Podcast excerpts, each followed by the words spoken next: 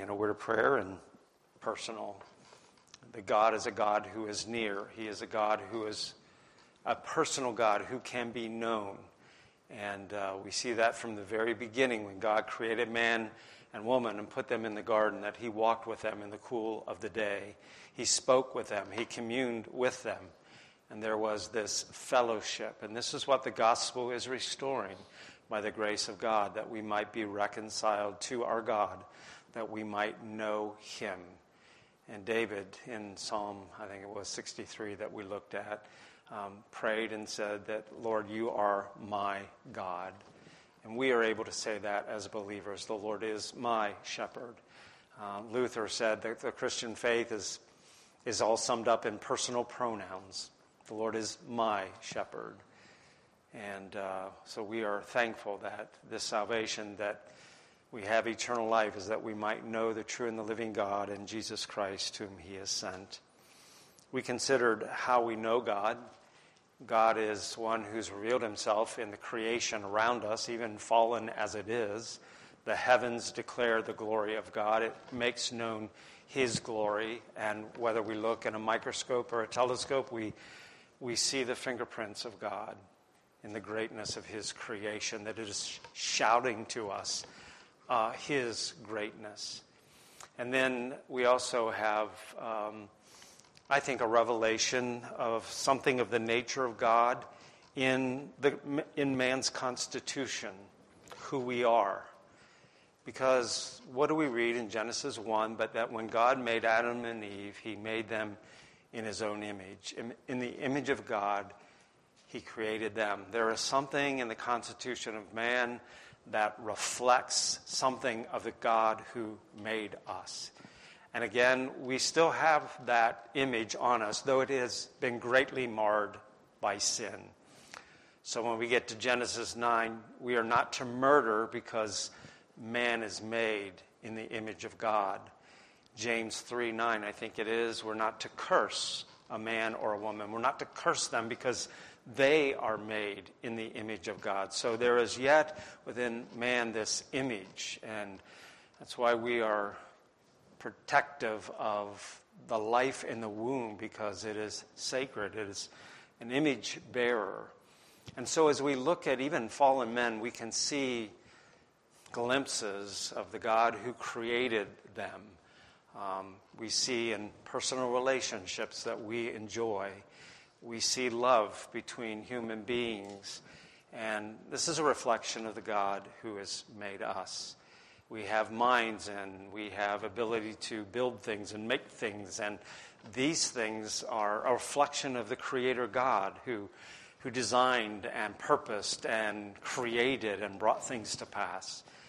And it's a reflection of His glory. When I look up in the sky and I see Amazon Prime cargo planes flying over, I look up there and I say to myself, this is the glory of God that's being reflected. How that big cargo plane, bringing all of the cargo, is able to fly. It's an amazing thing, but it is reflecting men who have minds that have been given to them, and they're able to design and make things and build things and make a plane like that to fly whether they, they don't know it and probably don't think about it, but they are declaring, I think, the glory of God. They're reflecting something about the God who made them and whose image they have been made. But of course, it is in special revelation that we find the revelation that God has given of himself, particularly in the person of his Son. And Jesus said, All the scriptures speak about me, they point to me in John 5. So, how do we know God? Well, it is through natural revelation. We learn things about Him, His divine nature, His power, His eternality. Um, but it doesn't, doesn't speak to us about the gospel. Um, we look in man's constitution, see something of God there. But it is in special revelation that we see the grace of God, the mercy of God, the justice of God um, in, in the Word of God. So, in this study, now we want to consider what God is like. Millard Erickson, in his systematic theology, divides up uh, theology proper in two main divisions what God is like and then what God does. What God does, His works, that God plans, God decrees. Should be no surprise to us that, that God Himself has a plan. He doesn't shoot from the hip, but He's a God that is working out an eternal plan, an eternal, eternal counsel from before the foundation of the world. And then His works, originating work, is creation. And then God's continuing work is His providence. And we'll talk about that in weeks to come. But when we think about what God is like, He divides it up into two categories the greatness of God and then the goodness of God. These he calls natural attributes, the greatness of God, and then the goodness of God, moral attributes. Um, so these natural attributes relate primary, primarily in relationship to himself, who he is. And then the goodness of God, or these moral attributes, um, relate to the world, he, relate to God and the world around him. And Millard, Millard Erickson says this We must make a distinction between the acts of God and the attributes of God. Several methods have been employed to classify the attributes or qualities of God. We have chosen to follow the classification that differentiates his greatness and his goodness. Sometimes these attributes have been called his natural attributes and his moral attributes, respectively. So this is kind of the pattern I want to, or uh, breakdown that I'd like to follow as we do this. Sometimes systematic theologies will break down the attributes of God to communicable attributes, which is attributes of God that are shared with men. We talk about a communicable disease. If you have a communicable disease, that's something that can be shared with other people. We hope not, but it can be shared. But an incommunicable attribute is an attribute that God alone has that we do not. And we'll talk about some of those here tonight. So, the greatness of God, we want to consider some of these natural uh, attributes. First of all, He is a spirit. God is a spirit. And here in John 4, I'm assuming some knowledge of this passage. Uh, this is Jesus with the woman at the well having this conversation with her. And she asked the question in verse 20 or 19. The woman said to him, Sir, I perceive that you are a prophet. I guess so. He knew how many husbands this woman had had, and the one she's living with is not her husband. And she says, Our fathers worshipped on this mountain. She's a Samaritan up in Samaria, um, and they have a place of worship there. And you, Jews, say that in Jerusalem is the place where one ought to worship. Jesus said to her, Woman, believe me, the hour is coming when you will neither on this mountain nor in Jerusalem worship the Father. You worship what you do not know. We know what we worship, for salvation is of the Jews. But the hour is coming and now is when the true worshipers will worship the Father in spirit and in truth, for the Father is seeking such to worship him. God is spirit, and those who worship him must worship in spirit and truth. So, here is the statement that is given by Jesus concerning the character, the nature of God, that he is a spirit. And even though God had inhabited, as it were, the tabernacle, the temple in the Old Testament, the day's coming, he said, when you don't go to a place. God is a spirit. He doesn't inhabit a body.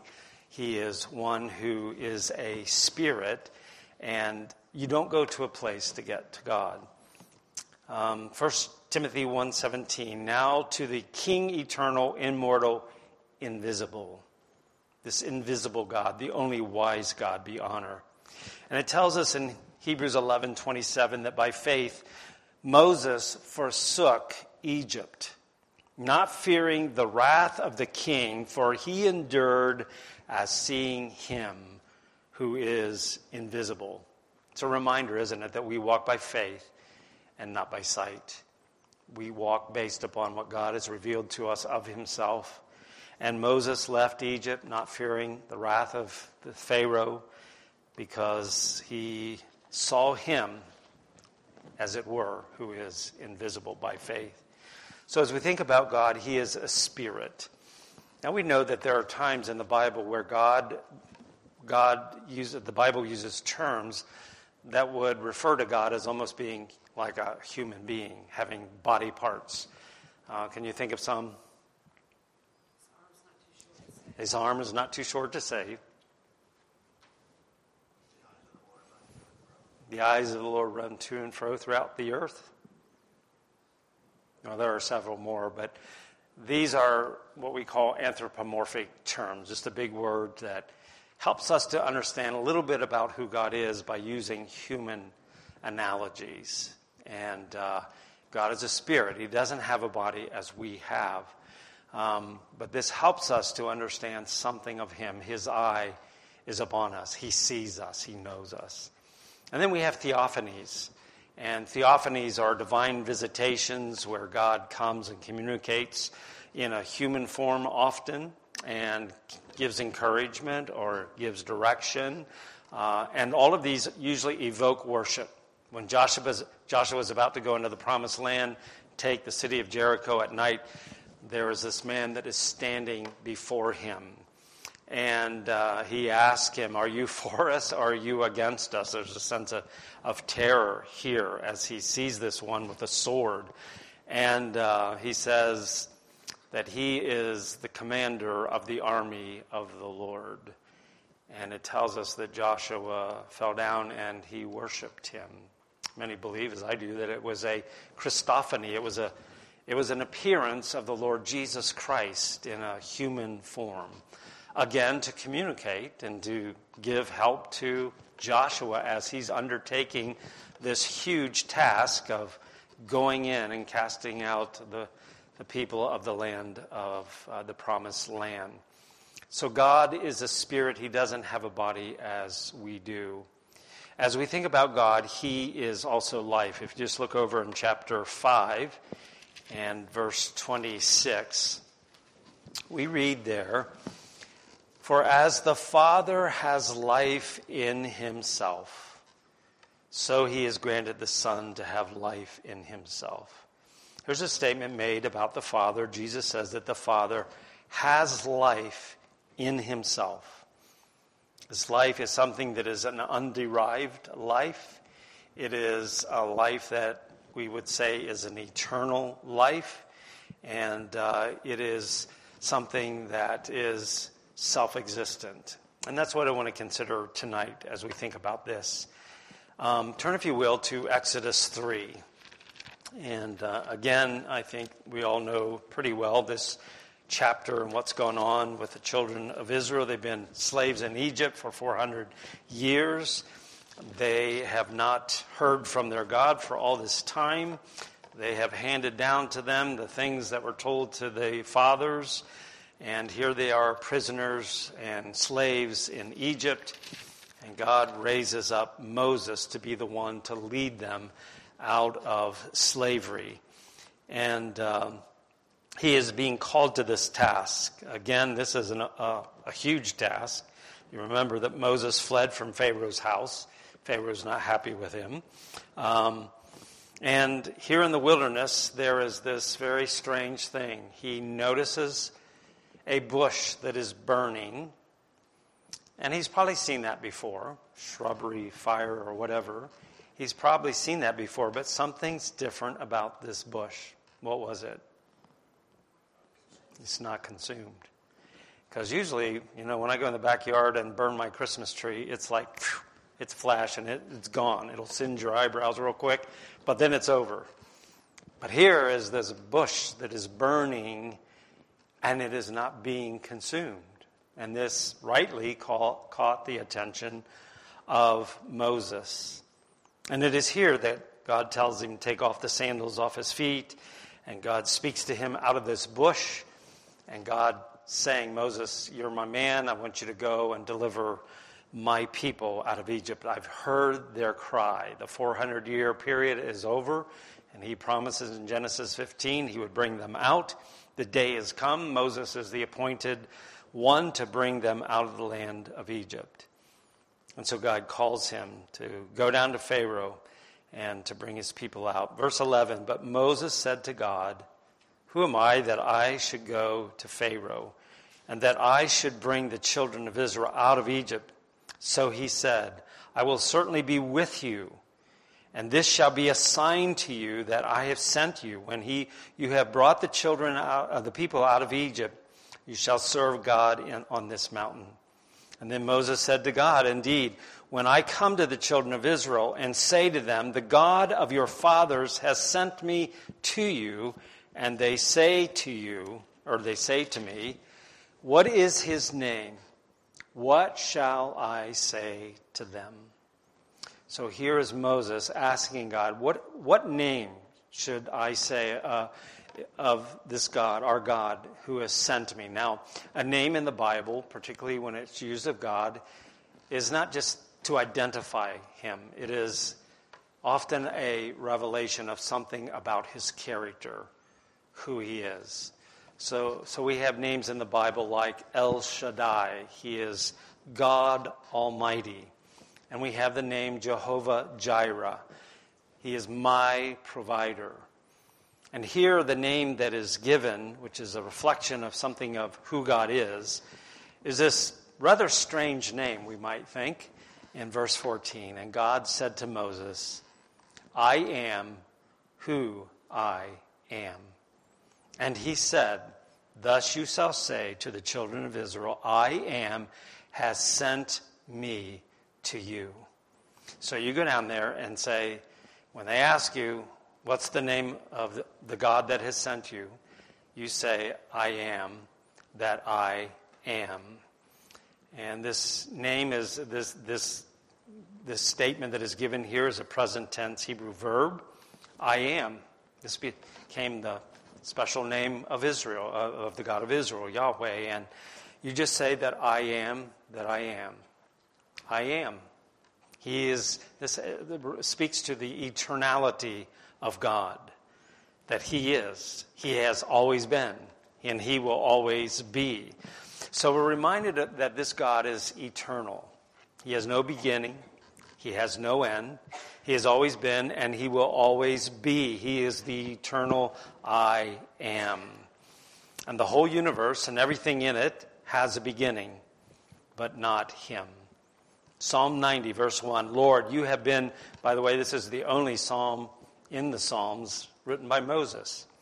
It's interesting what he says as he begins this. Lord, you have been our dwelling place in all generations. Before the mountains were brought forth, or ever you had formed the earth and the world, even from everlasting to everlasting, you are God. I think at this, this encounter with God, he was impressed with this aspect of God, that He is the everlasting God. Um, Psalm 102 You laid the foundation of the earth, and the heavens are the work of your hands. They will perish, but you will endure. Yes, they will all grow old like a garment. Like a cloak, you will change them, and they will be changed. But you are the same, and your years will have no end. So, as we think about the eternality of God, it's hard for us to get our mind around this. That the God of the Bible, the God, the true and the living God, has no beginning. So, we look to the past, He has forever been. No beginning. We look to the future, He will have no end. Try to wrap your mind around that. Great is the Lord and greatly to be praised. His greatness is inscrutable, but He is eternal. So, along with that, we have the fact that He is self existent. He is eternal, He's uncreated, and He has existence of Himself. Um, there's a Latin word that is often used if you read some um, commentaries. It's the word, I don't know if I say this right, aseity Is that the right word? It's a Latin term that he exists from himself. Um, this is the aseity of God. Um, all of us, all of creation, we have a derived existence, right? We have a birth date, um, and we have a derived existence. And this is true of God that he does not have a derived existence. He has always existed of himself. a lot of people, a lot of unregenerate people will scoff at that. You know, everything has a beginning, it has some kind of, you know, that's irrational to speak like that, that God is self existent.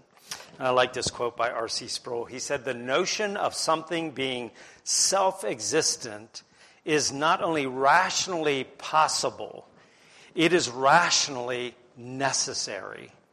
It's not just rationally possible, it is rationally necessary. Reason demands that if anything is, then something must have within itself the power of being. Otherwise, there would be nothing. Unless something existed in itself, nothing could exist at all. So the question why is there something instead of nothing? It's because of the great I am who exists and has life in himself, in the self existent. He is the uncaused cause of all things. There's no cause to his being, there's no beginning. He's not derived. He is eternal and he is self existent. He has life within himself.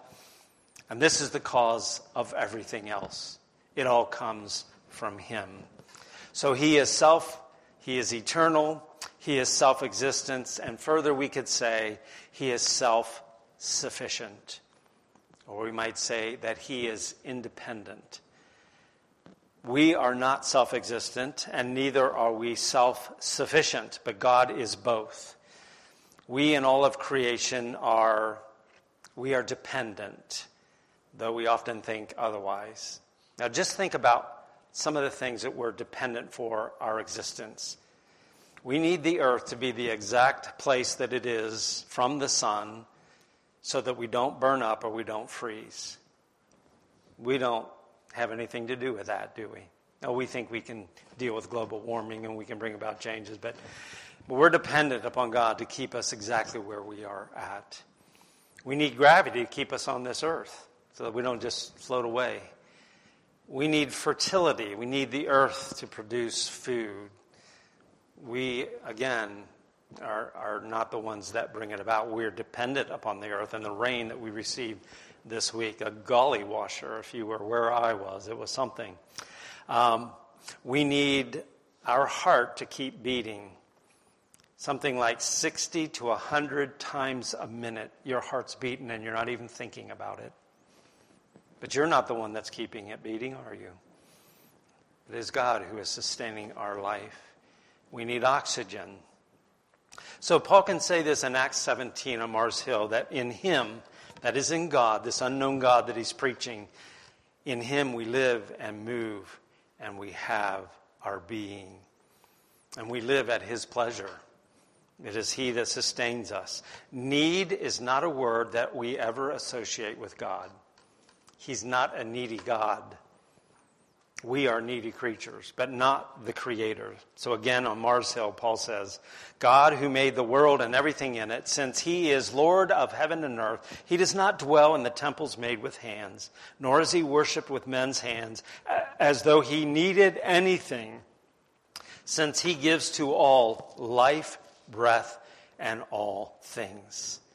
He does not need us, but we desperately need him, whether we are aware of it or not. A.W. Tozer said that God has a voluntary relation with everything that he has made, but he has no necessary relation to anything outside of himself. He didn't need us when he created us. He was the perfectly happy, eternally happy God in the triune fellowship of the Father, Son, and Holy Spirit. He did not need us. His interest in his creatures arises from his sovereign good pleasure, not from any need those creatures can supply, nor from any contem- uh, completeness that they can bring to him who is complete in himself. So, this God is eternal, he is self existent, he is self sufficient, and all of these things he is immutably, which is just a big word to say he's a God that is unchangeable. he cannot change. Wayne Grudem says that God is unchangeable in his being, his perfections, his purposes, and his promises. A.W. Pink said, God cannot change for the better, for he is already perfect. And being perfect, he cannot change for the worse. So God says through, through Malachi in Malachi 3 6, Because I change not, therefore, you sons of Jacob, you're not consumed. Every good, James says, every good and perfect gift comes down from our Father of light, from the Father of lights, in whom there's no variation and there is no shadow of turning. The counsel of the Lord stands forever, the plans of his heart to all generations.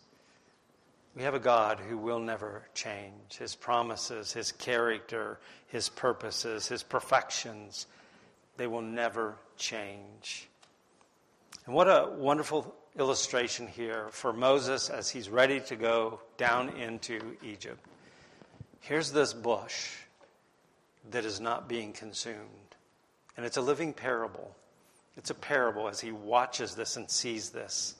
This fire that is burning is not burning because of the bush, it's independent of the bush. Any fire needs fuel, doesn't it? Whether it's gas or coal or wood or whatever it is, it, it needs a fuel to keep it going. But this bush is not the cause of this fire. It is not that which is sustaining it and causing it to burn. It's not the bush that is sustaining the fire. It is the fire that is independent of it. So God is independent and he is self sufficient. And I think that's an encouragement to Moses as he goes. This God who says, I am going to go with you, Moses. I will be with you. And this is what I am like. And this is the God to whom we belong. This God who is eternal, this God who is self sufficient, not dependent, not weak in any way. And he's unchanging. So many times we hear people preach and it's almost that we pity God, that He's some weak God who needs us, but it is just the opposite of that. And so here is Moses, and God appears to him, and I'm with you, and I will be with you. And so it is with us, that our God is with us. And who is a God like him? So, tonight we thank God for this revelation that He's given of himself to us. And I pray that it encourages our heart. Let's stand and we'll be dismissed with a word of prayer.